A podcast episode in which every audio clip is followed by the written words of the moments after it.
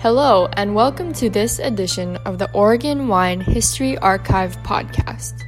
The Oregon Wine History Archive is located at Linfield College in McMinnville, Oregon, and is dedicated to preserving and sharing the Oregon wine story. This podcast will share these stories through oral history interviews we've conducted throughout the industry. Please enjoy these stories. What did you sell your first bottle of wine for? Uh, well, I was working for, I mean, I've worked for a lot of different people, and so it was their wine. But you're talking about here? No, actually, um, was was Richard Sommer the, the first place that you worked, or Yes, Uh-huh. yes, it was, yeah. Um, that was 1986. 1986. Mm-hmm. And do you remember what the uh, what what what it was and, and what the cost was? Oh, well, he made so many different wines. Um, he was making Riesling, Zinfandel, Merlot, Pinot Noir, Cabernet, uh, a little funny wine called Mellow Red. Um, Yeah. You remember Mellow Red? yeah. Um, uh, ju- you know, his the pricing back then was, you know, the Riesling might have been five or six bucks a bottle, Yeah. and um, the Pinot Noir maybe it was twelve. It was, you know, the price has changed a lot uh, since then. oh, really? well, you know, farming costs. and inflation and, and, and everything. Right. Yeah. Yeah. Everything. E- Even like a cost. of packaging. Packaging. Yeah. Yeah. All your packaging, the farming costs, uh, your electricity, uh, And your help. propane, your the help, workman's comp, uh, liability insurance, Yeah. uh, you name it. Yeah. So what did you sell? Like you um, had started your own um, winery. What did you sell your first bottle for? I think, man, you're really pushing the old buttons, aren't you? Uh, I, I wouldn't be able. to I think we were, I think, uh, might have been 15. 15? 15 What- what year or was 20. that? was 2000. 2000. Yeah, and I think we sold the organ for like 15. But I can ask Jim and call you back on that because he'll, I mean, I can look that up Oh. actually. You know, I'm just, you know, it's like, what I want to do is like, I'm asking all the winemakers that, and it, I think it'd be kind of fun to kind of chart it Uh-huh, from the 60s uh-huh. to, uh, Right, you know, right, to kind of see. right. Uh, see that. So, so Patty, can you give me like maybe like a, a two-minute hist- history of what brought you into the wine industry, and you know, like, and then what happened after you got hooked? Actually, I was a home winemaker for many Ah. years. Yeah, Uh-huh. I, I, I, made wine in high school. In out of- high school? In, uh, outside of Chicago from concentrates, and then when I, you know, two minute long story short, uh, ended up in Oregon in 1972, where I started doing fruit and berry wine again, and as a home winemaker. So, so you moved from Chicago to, to Oregon? Or? No, there was a, there was a long, it was a long excursion. Was it? Yes, yeah, And I- I'm kind of curious. In high school, you're making wine. yes. I mean, not many high school kids are making wine. They're drinking wine, but they're not making it. oh, I had a chemistry set. I had all, you know, I had all kinds of stuff. I was always kind of fascinated with. What, what was the attraction? Um, you know, I used to drink wine with my family, Uh-huh. and they would let me have a little glass of wine with dinner and stuff. And um, and I, I uh, you know, I was making booze in high school basically. So you had a lot of friends then. yeah, I had a little secret place where I did it. Under the bed, or No, no, it was in it it was in an old, we lived in this old house that had old coal bins, you know, ah. and and so I I would blow it up in there. and I have to ask, you know, and you can take the Fifth Amendment on this one. Did your parents know about it? Oh, of course not. of course they didn't. Yeah. Okay, so you started in high school, Pretty much, yeah. and then you continued, and then you moved to Oregon. Right. So how'd you hook up with Richard?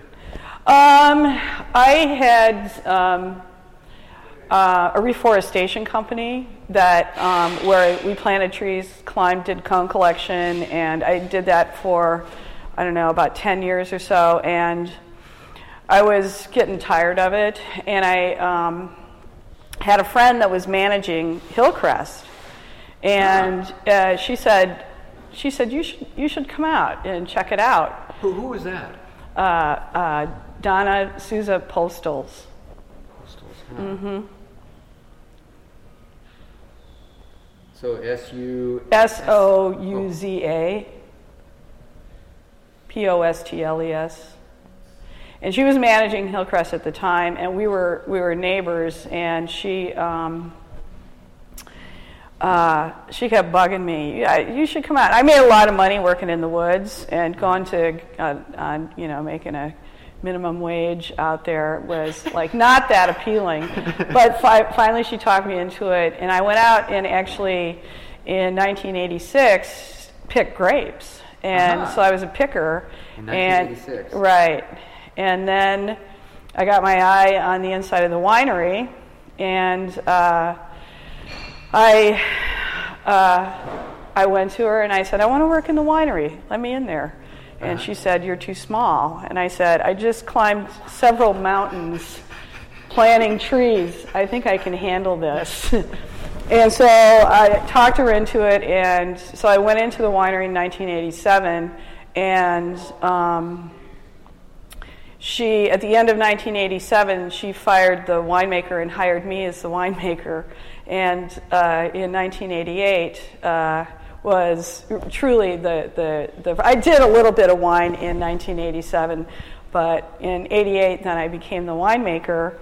And my first true vintage, I did 20,000 cases. Twenty thousand Yes. I, I didn't know. Was there that? Where'd you get all the fruit? It came all off the estate of Hillcrest. Boy, um, I guess I have to. It's, it's been a while since I've talked with Richard. Um, I didn't know that he had that much fruit. Well, he was he overcropped a little bit too, you know. So he, he hung So a lot of he hung a lot of fruit on the vines. Uh huh. But- we were getting twenty tons per acres. Uh, we- Well, I, I don't remember. I don't quite remember what it was, but yeah, we got there was a lot of fruit coming in the door. Wow. Yeah, I didn't know, you know. And so, what what qualified you to be winemaker besides your high school experience? Um, I think my aptitude for it and the fact that I could work on the equipment and fix things, and um, I was pretty organized, and um, uh, not to say that all the wine was that good, admittedly, um, but um, you know, she just saw that and she had she had had some problems with previous wine with the previous winemaker and and I was taking care of business. And so she you know trusted me to to do it. Yeah. I, but Richard Richard and I had a very very good relationship and because in um, in January of 1989 he fired everyone except me so I was there with him by myself, and uh, um, and we we've continued to stay friends and everything. And when uh, kind of go fast forwarding, um, when he was trying to sell the winery and he got totally ripped off by these people, he uh, his nephew and him came up here and brought all these different wines for me to taste and see what, what he should do. And that's how bonding our relationship was that he would come all the way here and trust me. Yeah. He's a, he's a, I really like him. I spent a day and a half with, uh, with him, and one of the things that amazed me about him was that, oh, we went out to Melrose for a harvest. Yeah. And the field guys, Oh, they loved him. they loved him. I mean, I couldn't believe it. It's like, you know, it's like they just Sorry. so- I, I understand. It's like he's a neat guy. I really Yeah. like him a lot. Do you want another jacket or anything? 'Cause- No, I'm fine. I have on silk long underwear. Okay. Yeah.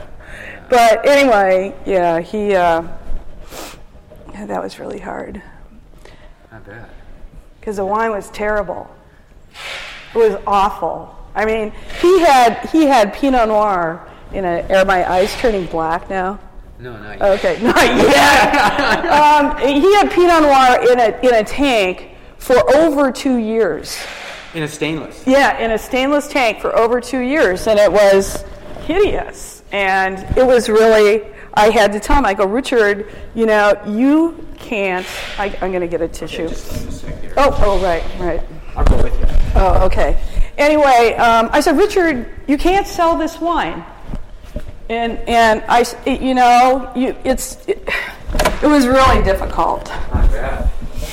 And he's like, so then what I did, because I knew what I was going to be up against with him, is um, I, I brought him into the cellar and had him, ta- yeah, and had him taste my wines first. And, uh, and he's like, yeah, bottle it, bottle it. Because it was, you know, it was good. And I wanted him to have perspective of what's going on in the real wine world Yeah. and what he was doing with all these wines. And we went up to the house and I tasted these wines and they were just they were just hideous. They were aw- so bad. And his and his nephew didn't know anything about wine. And he tasted these wines. He goes, "Is this what it's supposed to taste like?" and I said, "Yeah, pretty much, you know." And so they went back. They went back, and then that's when Dyson came into the into the picture, and um, of course Richard fought it because he didn't want to leave, and but he couldn't. He was, you know, he's gone bankrupt, and uh, yeah, it was it was just all became very very complicated, and finally he caved, caved in and and sold it to Dyson. But on, on just a funny note, um, so Richard would come out to the winery now that Dyson owned it. Out to your winery? No, out To- into Hillcrest, Uh-huh. out to Hillcrest, and he'd, he'd pull up his station wagon, and he'd just start loading stuff into the station wagon. he'd go up into the lab and he'd take stuff, and Dyson wasn't really paying much attention to him. And finally, he realized that Richard was just taking stuff that he just bought. You know, he just bought the whole facility Yeah. as a turnkey, and he's like Richard you know, yeah, but you know, and, and it was like, no, Richard, you just can't take stuff, and which is, I think, a hilarious story because it's so it's so Richard, you know. Yeah, I can just picture him doing that. Oh yeah, it was just really kind of quiet about it, and just going in and just let backed up the station wagon, just start loading stuff in. Oh, it was, it was a great story. Yeah. But um, I saw him, I don't know, it was maybe I saw him about a year ago. But he's doing well, and he's, I think he's much better off, and um, he's always been incredibly frugal. So, I mean, whatever money that he, he has is going to last him more than his lifetime. Yeah. Yeah. So, and he's still really active very active. in uh, in he still hikes a lot and you know I told him I said Richard you should you should stick to the woods because that's that's where you're needed Yeah, yeah, You yeah. He's very active in uh, oh, like some Sierra Club. right right right right yeah so yeah he's he's he's a character I guess um, when I was out there, I uh, I took him out to Hillcrest. Uh-huh. a photograph of he and Dyson together. Oh, that's good. And they had actually like a real nice conversation, and it seemed like you know everything was good. And Oh, yeah. Even afterwards, Dyson said, "Oh, I really appreciated just kind of talking with him and kind of getting his Right, perspective." Because right. Apparently, they hadn't really talked a lot. Right. Well, it, Richard, he, you know, it was really hard for him. I mean, he had that place in '62, I think, or '60 or 60. Sixty-one, I think. Yes, yeah, it was 60, 61 or 62. Yeah. And so that was his whole life. And, um, you know, Yeah. It'd be int- it's like I recorded like their conversation. Oh, that's great. Like that. Yeah. Great. So um, it'll be interesting, like when I get that transcribed. Right, To, uh, right. You know, to listen to. right, yeah, he, he, um, he's great. Yeah. So, so then, um, what happened? Uh, like you, you worked for Richard. You had a, a twenty thousand cases of wine in your first year, which is, I mean, that's a I was so naive that it was just doing it, you know, and I had fundamentals that I was working on, and um, uh, you know, it was, and I was, I think I was 32, so, and I just finished working in the woods, so I was really super fit. I could work a zillion hours, and um, I had an assistant at the time, and Who- who we just went. God, what was her name? She was from the area down there. Yeah, yeah. What was her name? Uh, I, I don't. Uh, I'll have to think about that one. She only worked a, a year or so for me. It'll come to you. I probably actually. Probably tonight. don't count on it now, okay. right? Yeah, don't count on it now. But anyway. the recorder here. Oh, okay, okay. So, um, so it was it was just a little too weird. Um, just Richard and I, and uh, and he hired. Then he hired these like kind of low life guys, and I I didn't really particularly want to hang out. There. I mean, they were they were alcoholics and and he got them really cheap and and I was like, okay, I think it's time for me to go. So, um, was I? Oh, I did the '89 harvest there. So I le- I left in 1990. Then I left in in '90, and that fall, I. Uh, Let's see. Okay. oh, okay, okay. So in, in the meantime, Donna, um, uh, The business manager. yes, she decides that she's going to buy this other winery in in Roseburg, and asked me if I want to come and help fire it up. Huh. So I start What, working. what winery is that? It was Lagarza Cellars now, but it was called.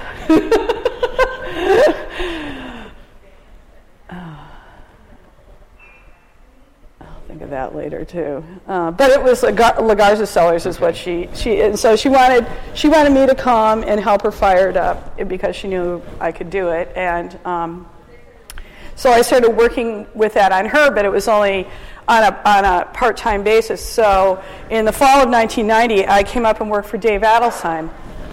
And I worked, I did two harvests for him. I did the 90 and the 91 harvest. But in 1989, the Girardets, which are also down in the um- Umpqua Valley, asked me to come out and help them. So I started consulting, and so I ended up being a consultant on top of um, uh, helping Donna uh, doing the harvest at Adelsheim, and uh, then I ended up, I, I consulted for Ashland Vineyard, Girardets, and I helped Lagarza. Huh. And now at Adelsheim, what were you doing there?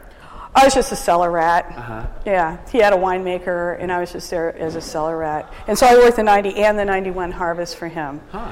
it, while I was still doing all this other stuff. That's a lot of commuting. in uh, okay so that's 1991 uh, 92 i was full-time then at well kind of full. I was still consulting but i was i was like totally at more or less at um, lagarza so i was doing Girardets making the wine at lagarza and did i make the wine at 89 no because she started in 90 i think. Uh, this is challenging.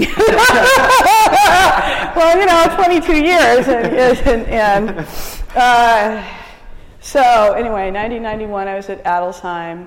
92, we fired is when we really fired up the the, the winery, and I did that vintage. The winery. The Lagarza Cellars. uh-huh. Okay, and then uh, 92, 93.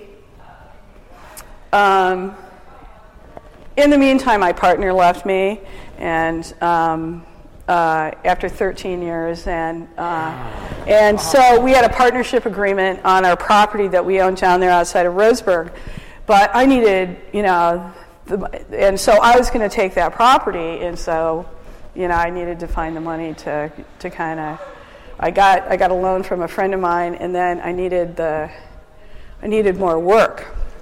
So I put in. So you could buy out the. Uh, yeah, well, I already had, uh, you know, but I needed more work to, you know, pay off my pay off my friend, and so I put an ad in the Wine Country Classified, and um, Dr. Don Olson, that owns Torii Mor, uh, responded to my ad.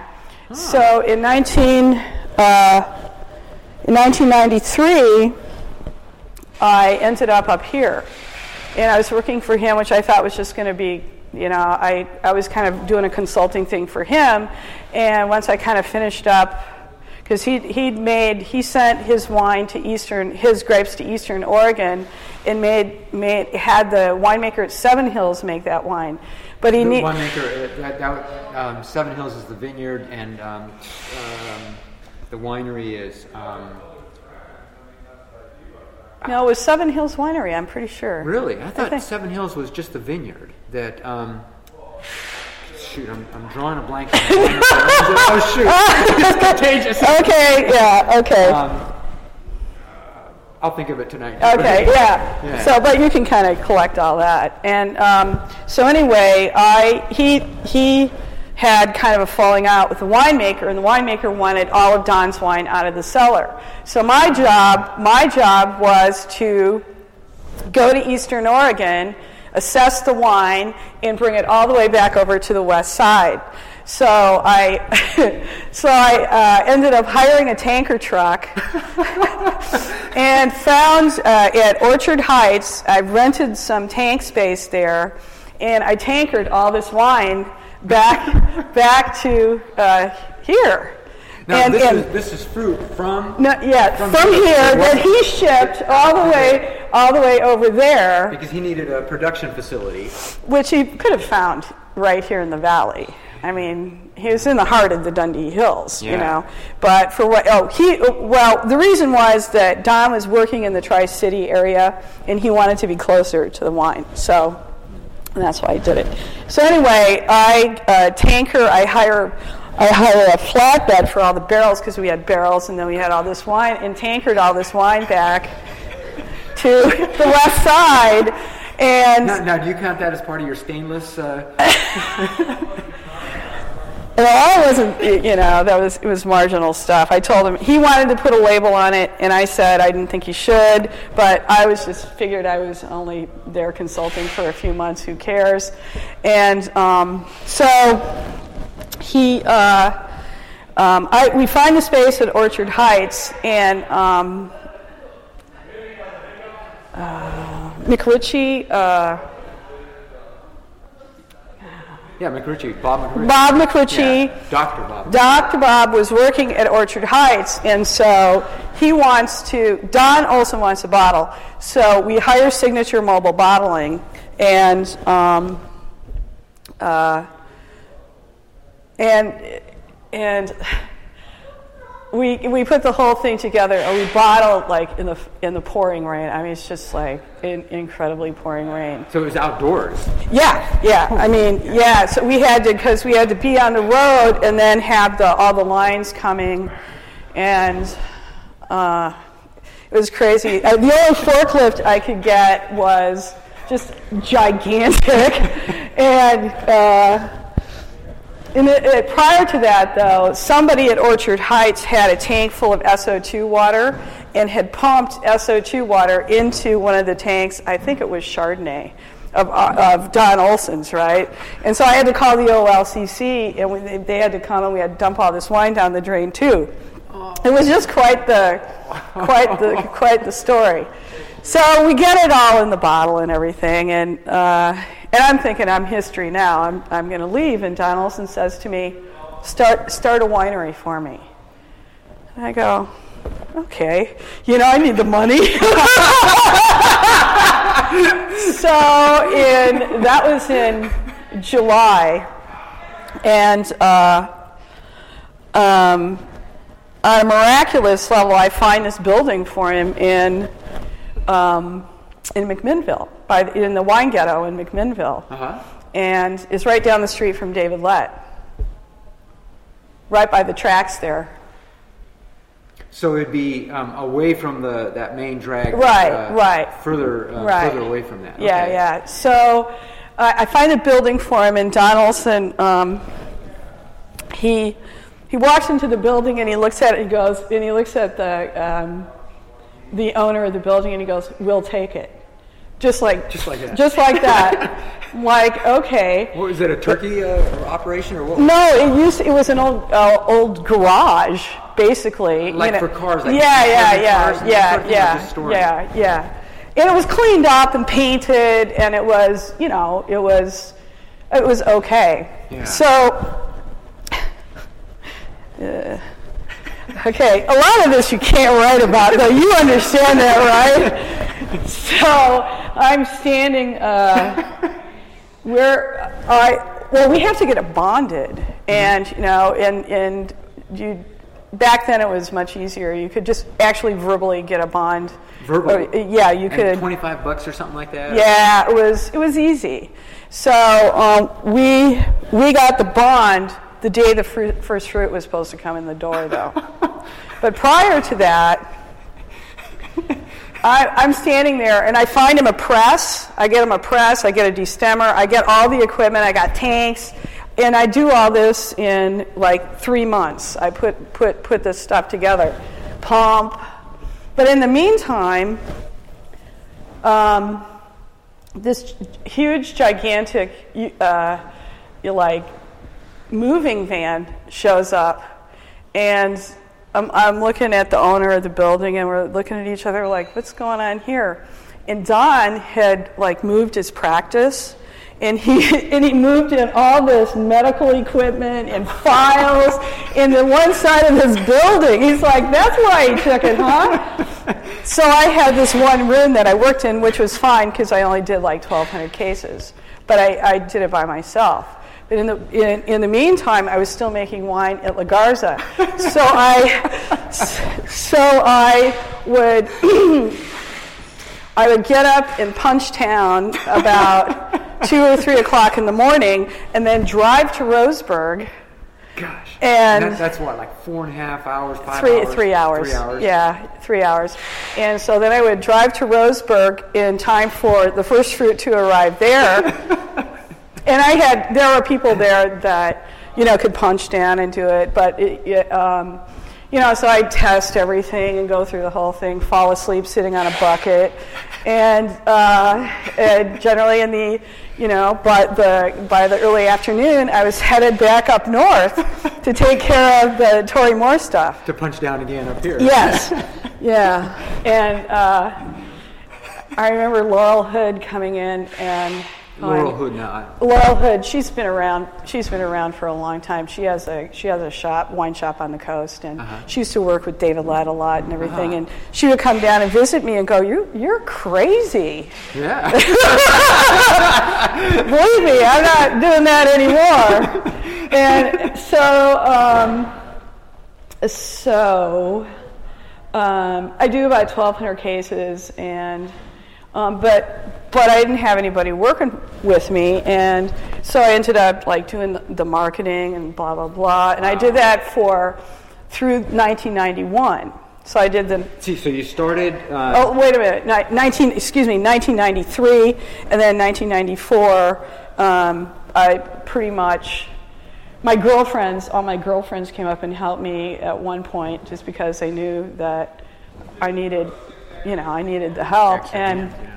so in the spring of 1995, I'm delivering wine into Portland, and uh, Torii Mor wine. yeah, and I go into Oregon Wines on Broadway, and the owner at the time, I looked at her and I go, you know, I really need some help. Do you know anybody? Because I, I didn't really know anybody up here, you know. Yeah. And uh, she says, I have the perfect person for you. And that's my business partner now, Jim Anderson. Ah. So we've been working together since 1995. Uh-huh. Yeah. Is it S O N or E N? Owen. Oh, yeah. 1995? Yeah. And so he helped with um, uh, like you were doing the Torii Mor. Yeah, so it was him and I, him and I in 1995, which you know is a horrendously difficult vintage, but you know we did it, and he stuck around, and um, uh, uh, we've been working together ever since. So we worked through all these different vintages at Torii Mor, and then in February of 2000, you know we had we had a basically a falling out with Dr. Olson, and we and we both left. Uh-huh. And uh, and then we What started. that? That was That was two, that was February of 2000. 2000. And uh, he had worked here in the tasting room um, for the Autumn Winds people years prior to that. In here. Yes, it was called Autumn Wind. Oh, okay. okay. Yeah. And um, the Autumn Wind people called him up and said, "We understand that you love Torii Mor. Would you want? Do you want to buy the place?" Uh-huh. And so on March 1st, we're sitting in the living room with these people, and uh, we had a, an, uh, an investor that was willing to back us, and um, we um, signed on the dotted line on July 23rd of 2000 and moved in and did our first harvest.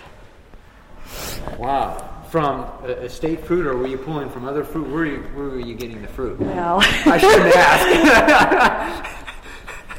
all the vineyards that we had worked with at Torii Mor said that they wanted to go wherever I went. oh, wow. So, but we don't want to, you know, we don't want to go there because it's a, kind of a sore subject. The whole vineyard crew came with me. Every everybody came with me. Well, sure, and that makes sense because I mean you're the one that was out there, Right. working, Right. Exactly. makes perfect sense. Exactly. But Yeah. you know, I was scared of Dr. Olson because, you know, yeah. I mean, the whole the whole place leaves.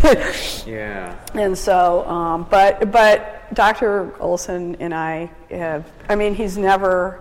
He's always been okay with it because he liked me. Yeah. And and um, and it's just the circumstances of us not agreeing on certain ways to run the business. And um, I got to say that working at Torii Mor was like a great learning experience as far as the industry and and whatnot. Well, it, it sounds like you're if you're doing everything. I mean, what a great way to get educated. Yeah, I mean, right. If you're doing the marketing, Exactly. and you're doing the delivery, Right. and you're doing all those kinds of things. I mean, Right. Actually, also in 19 in 1988, um, I served on I served on the Oregon Wine Advisory Board and the Oregon Wine Growers Association, and I did that for a number of years too. So I was I was on those boards, and I was on you know with the old guard, more or less. One of the questions I wanted to ask you is like, when you were starting out in the wine industry here, and especially it's interesting your perspective is like you were commuting both north and south. What was the wine industry culture like? Like when you started, when you started with, with Richard and thinking about, you know, the, the guys that were working around you. And then when you were doing this crazy commuting, you know, back and forth, you know, it's like, what was the, the Oregon wine culture like then? It was raw, you know. I mean, people What- what were. does- what does that mean? Well, it was um, people were learning about farming. Uh, who knew in the in the wine, global wine world, or even in the U.S., where Oregon was even at? And so, in back in those days, you you couldn't give away a bottle of Pinot Noir in California. They're like, Oregon makes wine, and so it was for everybody. It was. Um, we used to have on the Oregon Wine Advisory Board, um, we'd go and we'd do these uh, dog and pony shows, and all the wine winemakers would get together and we'd pour for the public, like in San Francisco, and try and do educational things to um, get people familiar with the fact that we uh, we existed. yeah, you could show them on the map. Right. Yeah. Uh, yeah. We did all this PR, all this material that we could give to people, and um, it was a struggle. It was a real struggle. it was even as way? well, uh, just selling the wine. You know, uh, people. It, just wasn't easy as easy as it is now. That's for sure. I we had to educate people on who we were, and people were always kind of cautious about it. um, restaurateurs and wine retailers because they have to make the sell.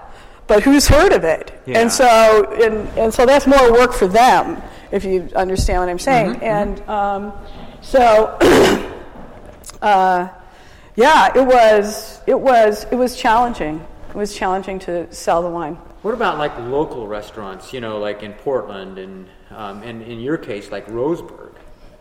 Um, there were more. It was more supportive. It was more the out-of-state areas that that were. And then at that time, uh, especially here in in Portland, there weren't that many places to sell.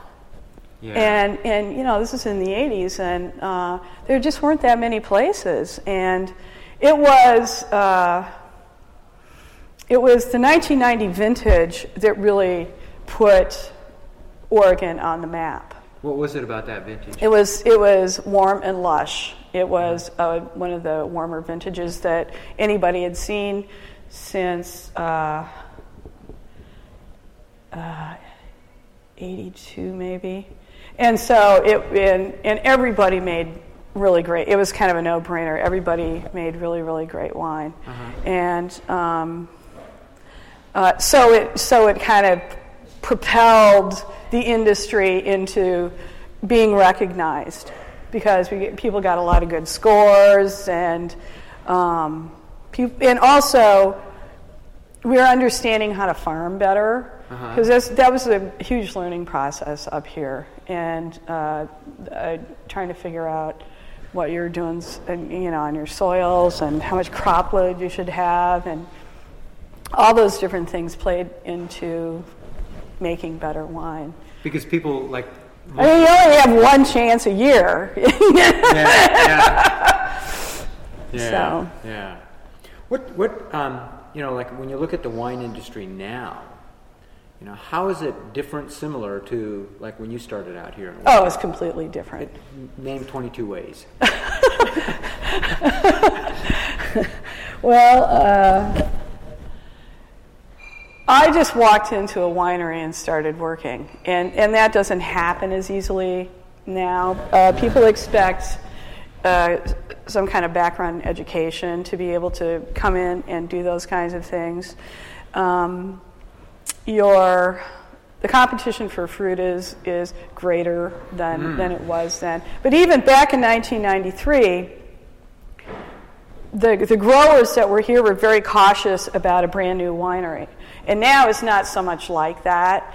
Um, they, people are willing to, uh, you know, more than willing to sell you the fruit. When back then it was like, who are you? You know, can you really pay for the fruit? And that was a legitimate, um, it was a legitimate call. And um, uh, for instance, in 1994, I had one of my best friends' uncle owned a small four acre vineyard on the bottom of Breyman Orchard Road right next to David Lett. And so I called, I called up Ward Eason and went in, and, and his vineyard was a complete mess. It was covered, in, it had blackberries, the vines were laying on the ground.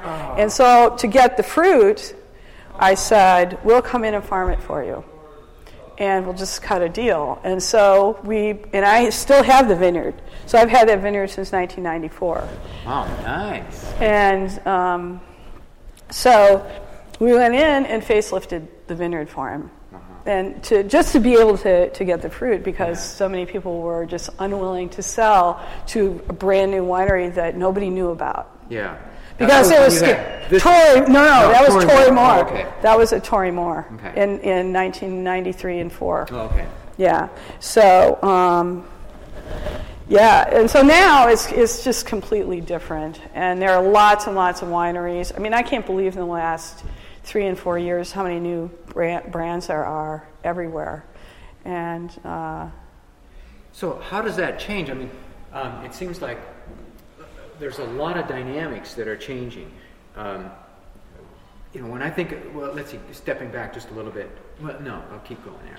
Um, it's like we've got bigger, you know, Erath selling to Ste. Michelle. Uh-huh. Um, we've got, you know, big money coming in and establishing vineyards and right, things like that. right. You're talking about the PERS people, probably. Exactly. Mhm. Yeah.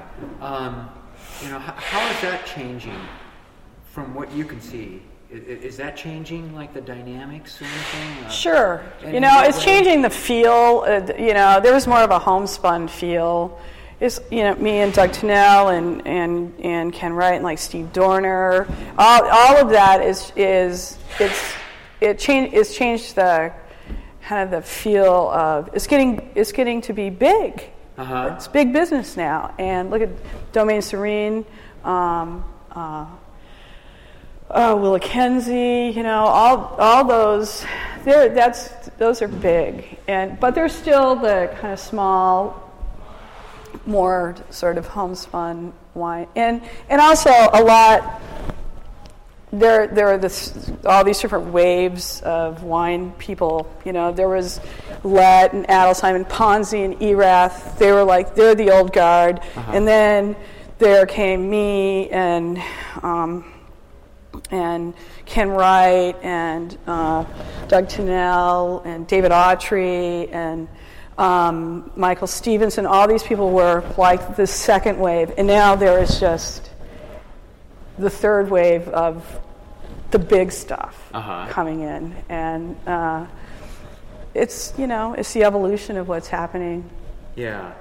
And when you look out, like, say, 30 to 50 years, what, what do you see, like, in, in the Oregon wine landscape here? I see a lot of wineries.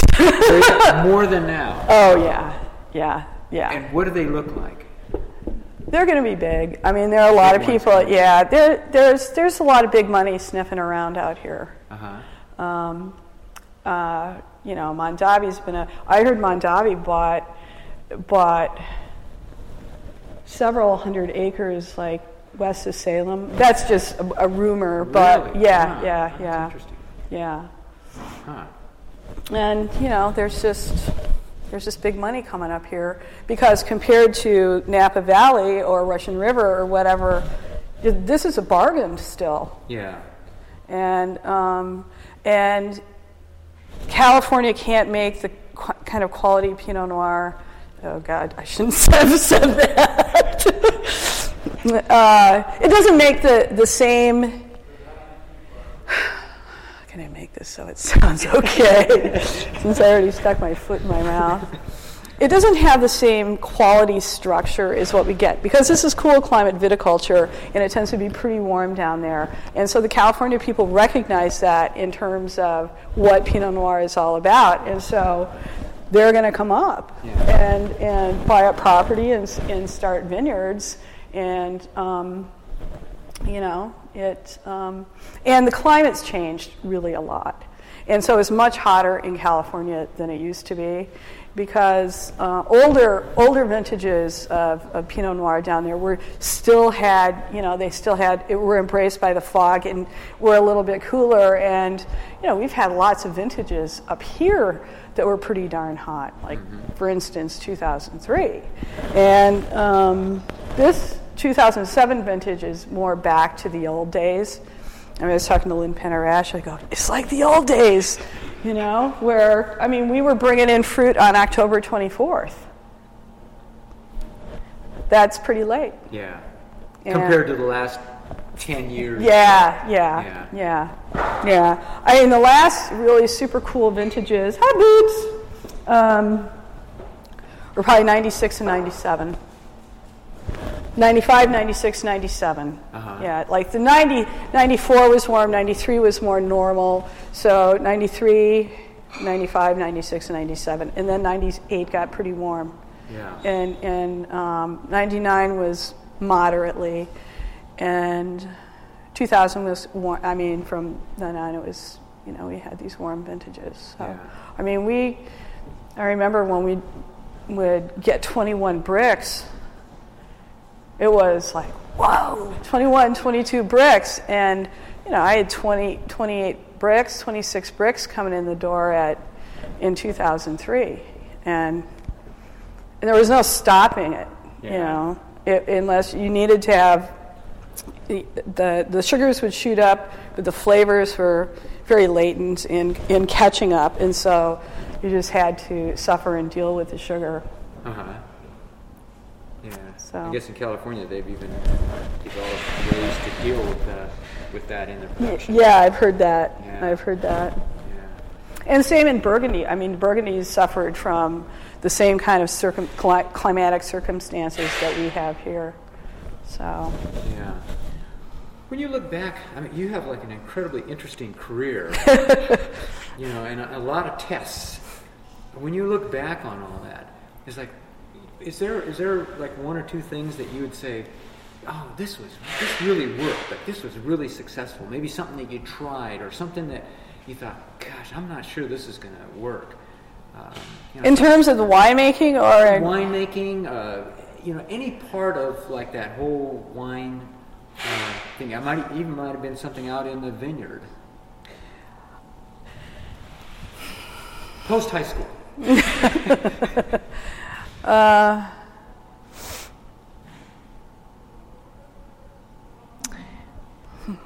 Um, hmm. I think um, I think it's it's when I figured out that I actually had a style of wine. Because you know, when you first start winemaking, it's very rudimentary. You're just following certain steps and things that you do, and it's sort of like the process of elimination of what you don't like. Uh huh. And that is a whole lot based on your personal palate or whatever. And so I think it's when I really started to fine tune what I was doing with the process of making the wine and having a lot of consistency in style from vintage to vintage, even given vintage variants. Uh huh. So that they're running through the wines, the consumer knows that I have a particular style. But that took a long time to get there. Yeah. And um, like, for instance, in 2001, uh, uh, I decided to just buy one Cooper. So we're 100% Cadus barrels in the cellar. Huh. We're, we're the only ones in the U.S. to, to do that. And it was, it was like the light bulb finally went on because we'd have all these different Coopers in the cellar, and the style of the wine in some of those barrels didn't match the style of the Coopering. And we, uh, you know, always liked the Cadus barrels. And so I said, let's call Beaune and talk to Paquito and see if we can't just buy 100% Cadus barrels. And so, you know, our program, that's part of the fine tuning process in the style. And I think it's really important to match your style of winemaking to the barrel, the barrel maker. Uh huh. That and just other processes that are, you know, in the, uh, you know, in the vinification of the wine that I, I keep very consistent from year to year. It's all spontaneous fermentations. I don't inoculate for malolactic. Uh, uh, the barrels, I go to barrel clean. Um, uh, you know, I don't change those things. And so you can still have the vintage variants, but you still have the style of the winemaking. You know, I'm always kind of curious, is because like the vintage, especially this year, was kind of an interesting year compared to the last, you know, few years. You know, and if you kind of want to keep like your style, it's like, you know, it's like it's like driving at night. It seems like to me, and and you've got to kind of keep your headlights on where you're going. You know, so I'm kind of curious about your thought process because It's all about flavor development. And so I wait. talk about that starting from the vineyard. Yeah, and you know the farming. Uh, farming is more fine tuned than it was when I first started too. I mean, In terms of when I, I- oh, in terms of what I what I a whole lot that I didn't know when I first started, and that I just talked to people like like David Adelsheim. I mean, when I worked at Adelsheim, it was a really great education for me in making Pinot Noir in those two vintages, and it was um, I learned a lot there, and um, and gave me the confidence to really approach making Pinot, because I made Pinot Noir back in 88, but it was in this tank that was as big as this room practically, and, and it wasn't that good. And so going there gave me more, a finer understanding of, of how to make, make Pinot, but I don't remember your question now. Well, um, your your you know, like you're trying to make a consistent wine from vintage to vintage. Right. But yet, like each vintage offers you a whole array of different Right. uh, variables. Sure. And especially this year is Yeah. a good year to ask that question. Um, you know, so I'm kind of curious about what is it that kind of keeps you guided to where you want to go. I mean, what, what's your thought process? Well, um, for Starting from the vineyard.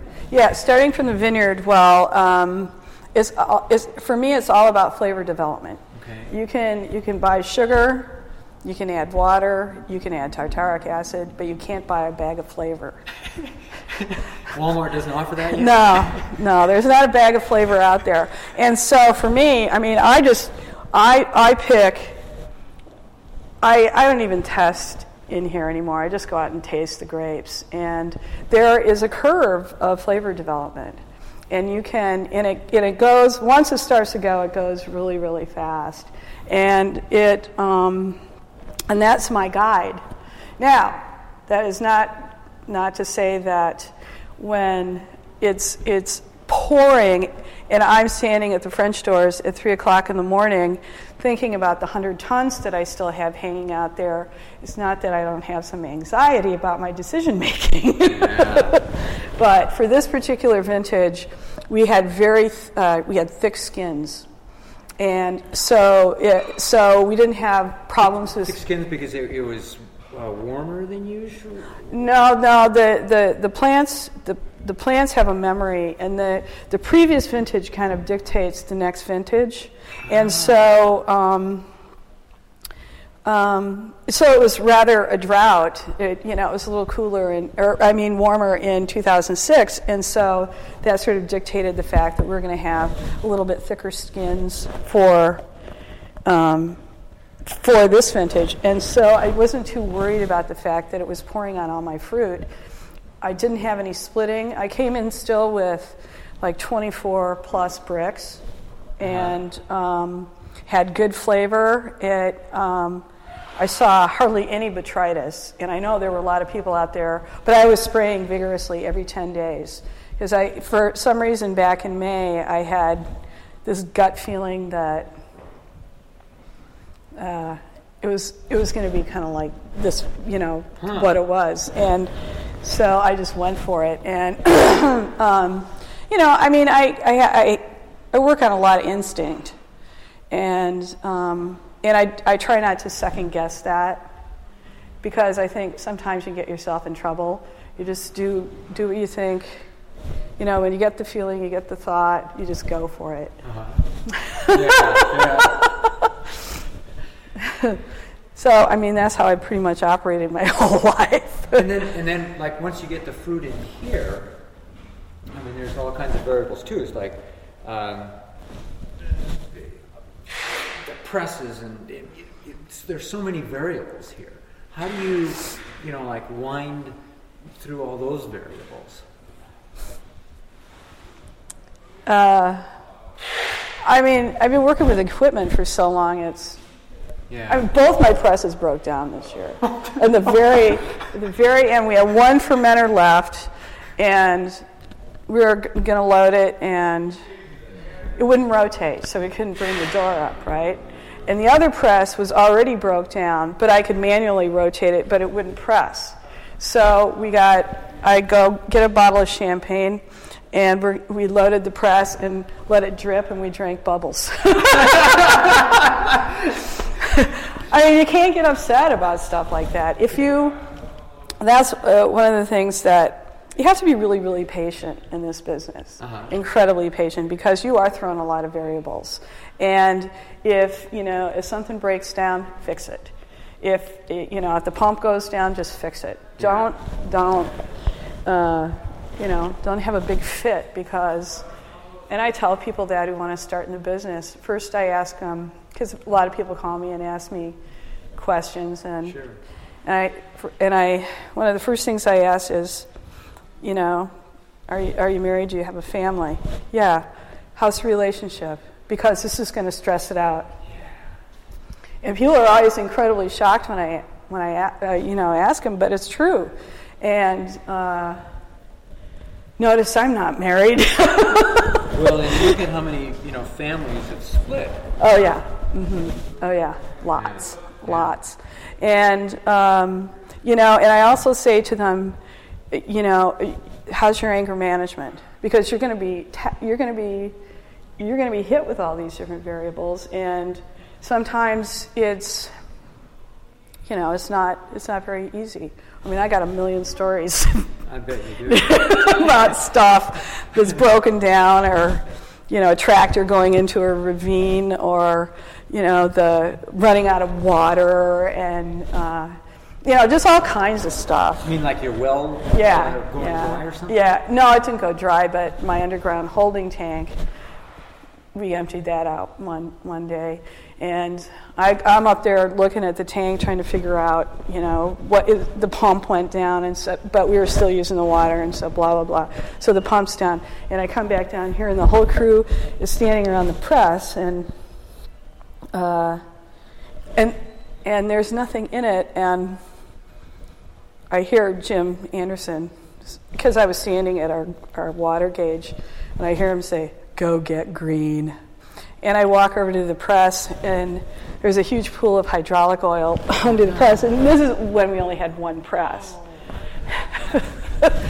and you know, you just go, I just looked at whoever was standing there and I said, Go to town and get a bunch of hydraulic oil. And we'll just keep pouring, Keep it pouring in. it in. Just keep pouring it in until we're finished. Because we only had a few fermenters left then, too. And it's, you just have to, you can't let it get to you. You know, and stuff does. I mean, there, there sometimes uh, stuff happens that, Does one thing kind of come to mind that was just a, a real oh yeah, when, shoot moment? oh yeah, when the tractor was in the ravine. When, Uh, when was that? That was, uh, I think it was two two years ago. I think it was like two years ago. And it wasn't muddy or anything. It was. Well, he was he was had the flail on, and and there's a little wooded area, and there's a road there, and my vineyard manager had told him to go and flail this for God knows what reason, and it was in April when it was soft, and he was like turning around and looking at the flail, and his front tire caught the the side of the the bank and pulled him down, hit the tree, broke the axle. Holy cow! And so Virgilio comes down here and he, he says, uh, Patricia, problema. I said, yeah. He said, what? He said, it's the John Deere. And I said, okay, you know, it's probably just stuck in the mud or something because it it's an old tractor, didn't have four wheel drive. And I go up there, and Ranulfo was driving, and uh, the whole crew is standing on the bank.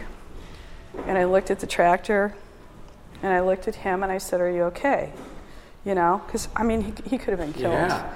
And I find, find out later that his pant leg caught on, on the brake. Oh my God, yeah. And, uh, and so I go, You okay? And I just screamed at him, which I never do. Everybody go home except for, for Enrique and, and Virgilio. And they all like ran. so this is on a Friday, Friday afternoon about, it's like four o'clock, right? and I'm like, oh man. And I mean, it's down 50 feet into this, into this ravine. So he, he was on that tractor. Holy mm-hmm. cow! Oh yeah, I, you know, he is a lucky man. Cow. I mean, so What what month is that? it was in April. In April. So, So it was still still, wet. yeah, it was Yeah. soft and Oh. everything. Holy So I, uh, I, oh my God. So I start calling all the neighbors to see if anybody's got a cat Yeah. to, to pull it out of there because I can't let the insurance company see because it was leaking and it was down near a creek and, you know, I, I, yeah, I couldn't do that. And, and so I'm, I'm coming up no luck. And uh, so I, on Saturday morning, I, I remembered this guy who did a bunch of track hoe work for me. And I call him up, and he just happens to be coming from Portland with his track hoe. Ooh. I mean, a big, you A know, big track hoe. I mean, with the yeah, yeah, yeah, with this giant, this giant track hoe. Uh-huh. And he goes, okay, you know, I'll, uh, I'll come. Yeah. And so he pulls up with his track hoe, and I go, oh my God, you know. so we have to take the fence down, and we get this track hoe in there, and he chains up this big 2040 John Deere to this bucket, and he lifts it up out of the ravine, and he looks at me and he goes, Where do you want it? and I go, To the barn, man, to the barn. So, so, uh, Wow. Oh yeah, that was probably my most, you know. I mean, other stuff has happened. Lots of other stuff has happened. It always does, but that was probably the time that, that it got to me a lot. Uh huh. You know, because that guy could have been killed, Yeah. and oh. man. and and then my vineyard manager. You know, I go, what the hell was he doing down there? There was no point for him to be down there. And so I had this big discussion. Ron Newfall was never allowed to drive the tractor again.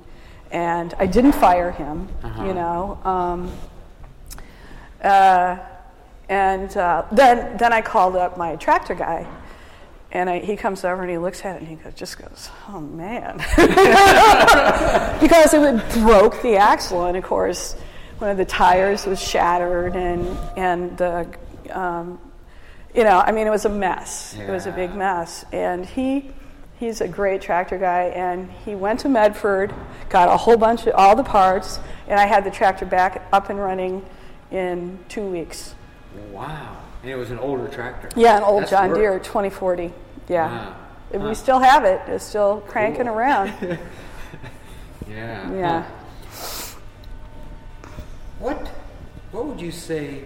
You know, it's like you've been in the vineyard and in the winemaking industry for for a while. Mm-hmm. Since high school. um, you know, what has the vineyard, you know, taught you personally about life? You know, what kind of lessons have you learned about life? Well, you take care of the vineyard like you take care of your body. You know, it's like a living, or it's a, it's it's like um, um, you got to feed it. You you need to kind of nurture it along, um, and you uh, you just you take care of it like you would take care of a child. And, and what does that mean? I mean, it, it, I have. You don't have. Do you have kids? No, No. So um, tell me what that means, like taking care of your child. Well, you know, you, you, you, you feed it, you, you know, if there are problems out there, you address them. Uh, I, I don't know, it's, it's like, um, you just make sure all the plants are healthy and they have, you know, because it, that's going to give you, first of all, good fruit, but it, um, you know, it's sort of, uh, uh, you know, it's a, it's, they're living organisms, and you got to take care of them. Yeah. So, um, you know, have there been any kind of lessons that, that you've learned, you know, about yourself, maybe? Uh, you know, What do you think, Maddie?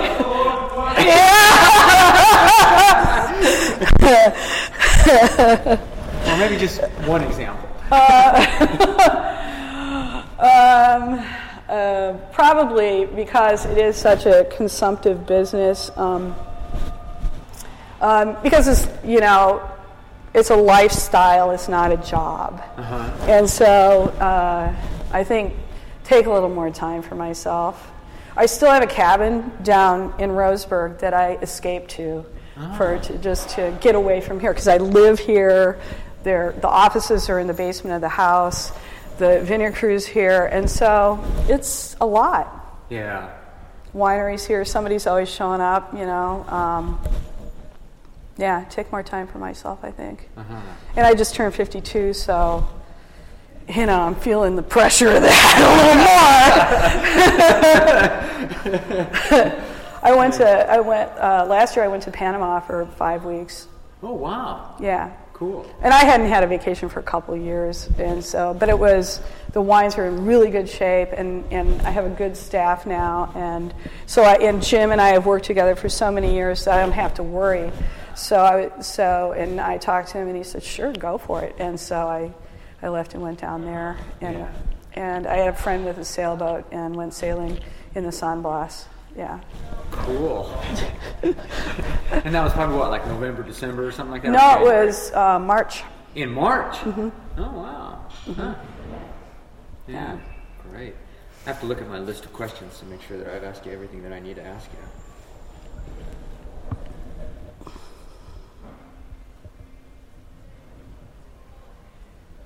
Oh, um, we've kind of touched on this just a little bit, but um, I want to focus it.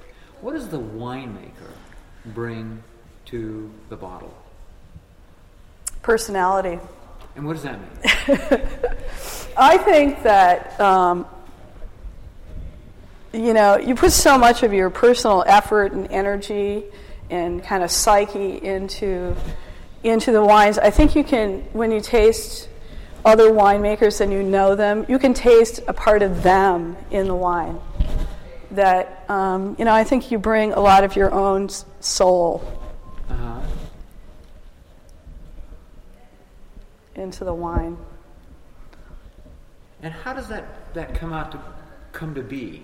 Well, that's all about when we, it, you know, in relationship to style, in Uh-huh. understanding and finally developing style. Yeah. I think that that's where, where that all comes from because it's my decisions about, in my sense of perception of olfactory percep- perception of how I how I see the wines, and so that be, that's a big huge part of me.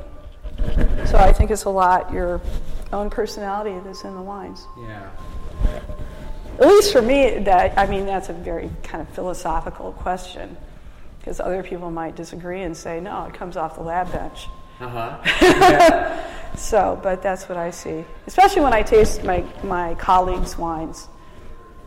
You can tell, you know, that like Etzel's wines, he, he has a very distinctive part of himself in, in the wines. Uh huh. And he's very passionate about his vineyard management, and that, that shows. I mean, so am I, but he, he's, he's, he's a little more eccentric about it, let's put it that Uh way. Like, what does he do that that? Uh, that He, he's biodynamic over Uh-huh, there. okay. And so, you know, he's burying weird stuff on Mm-hmm. full moons and everything. and, and, and, and you can taste that, you say. Well, I can taste that, you know, that kind of passion that he has, and and um, um, like I said, it's very philosophical. Yeah. So Yeah. Well, so is winemaking. yeah, I mean, t- uh, it, I believe that you know some people say you can't ever filter Pinot Noir. Well, I think that fil- filtration is a tool, and you can make it's it's whatever it takes to make the wine better. Uh-huh. It's it's uh, um, you know so I do I do things differently than a lot of people do. Like. Well, like I will filter if I see the need to. Yeah. Um, I uh, go to barrel clean because I believe that, um, like a lot of people will go right from the press pan into barrel. I go from the press pan into settling vats.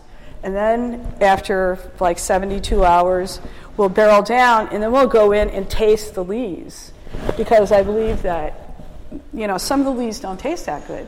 So if you're going to sit on them in barrel, you're going to affect the wine. yeah.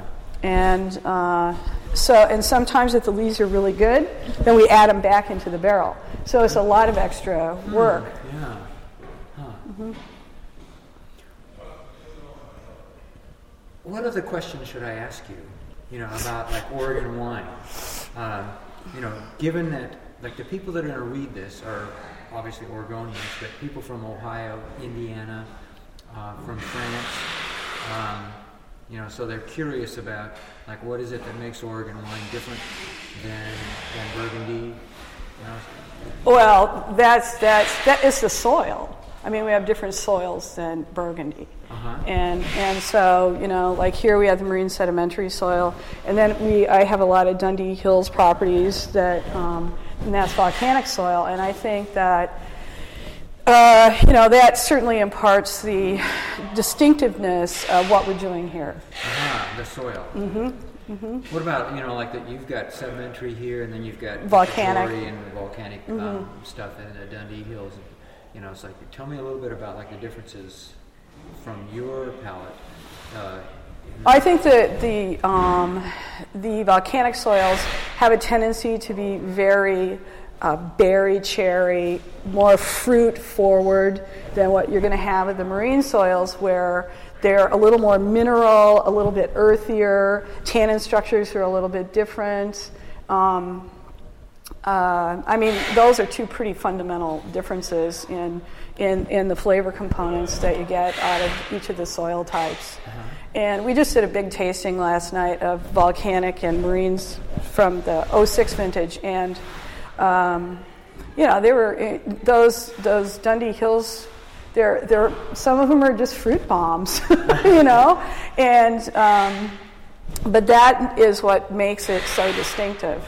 And these will te- have a tendency to just be have a little more earth, and the soil is very different. It's very talky, so you get that kind of element of t- a little bit of talc in the wines, and um, and we keep everything separate.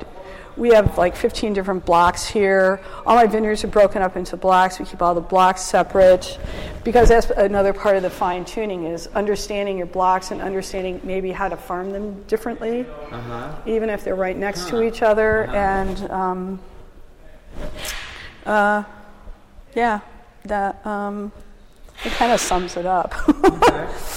One of the questions I have to ask, and it's like Chronicle wants me to do a book on women winemakers. So I have to ask, you know, it's like you as a woman, and I know that you're not a man, so it's it's hard.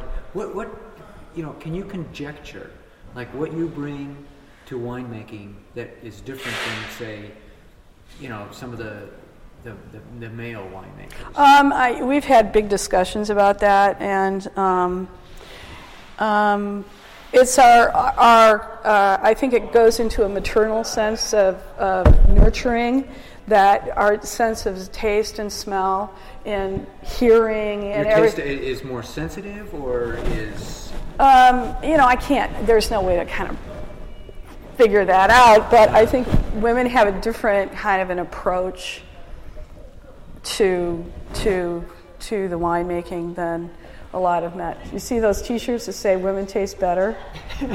it's about it's about our olfactory sense of perception, and and uh, and it was it came a, one night at the dinner table, and Jim was expounding on the fact of you know that I could smell something five miles away, and and we, we were talking about women's olfactory sense of perception and how how what he thinks, and he's the one who brought it up, is that it's a little bit keener sometimes than men's, and. Uh-huh. Um, and I raised my glass. I said, "Women taste better." And he, the light bulb went on, and he said, "It's a T-shirt." And I said, "Oh God, don't do this to me."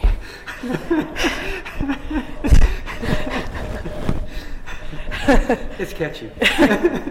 People love them. Yeah. I have never worn one. Too modest, or too many come-ons. so what? Uh, what other questions should I ask you? Uh, boy, uh, we've covered a lot of bases here. I think that's probably that's probably. Well, if you uh, think of anything else, you can just give me a call. I appreciate that. Yeah, sure. Thank you for joining us for this edition of the Oregon Wine History Archive podcast. And thank you to all the supporters, partners, donors, and interviewees who have made our project a success. Be sure to check out our website at OregonWineHistoryArchive.org for more interviews, plus photographs, wine labels, and more. And stay tuned for more interviews as we tell the story of Oregon wine. The Oregon Wine History Archive podcast is brought to you by the Oregon Wine History Archive at Linfield College. The executive producer is Kiana Anderson. Producers are Rich Schmidt, Rachel Woody, Stephanie Hoffman, and Camille Weber. And a special thanks to all the Linfield Archive students who have contributed to these oral history interviews over the years.